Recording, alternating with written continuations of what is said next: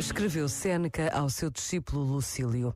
A felicidade, ao contrário da opinião corrente, não é ambiciosa, mas sim modesta. E por isso mesmo nunca sacia ninguém. Tu pensas que aquilo que satisfaz o vulgo é elevado porque ainda estás longe da perfeição estoica. Para quem alcançou, tudo isso é absolutamente rasteiro. Minto. Para quem começou a subir até esse nível, pois o ponto que tu pensas ser já o mais alto não passa de um degrau. Toda a gente é infelizmente confundida pela ignorância da verdade, enganada pela opinião vulgar, procura como se fossem bens certas coisas que depois de muito penar para as conseguir, verifica serem nocivas, inúteis ou inferiores ao que esperava. A maior parte das pessoas sente admiração por coisas que só ao fim de algum tempo se revelam ilusórias. E assim é que o vulgo toma por bom o que apenas parece grande. Este momento está disponível em podcast no site e na app.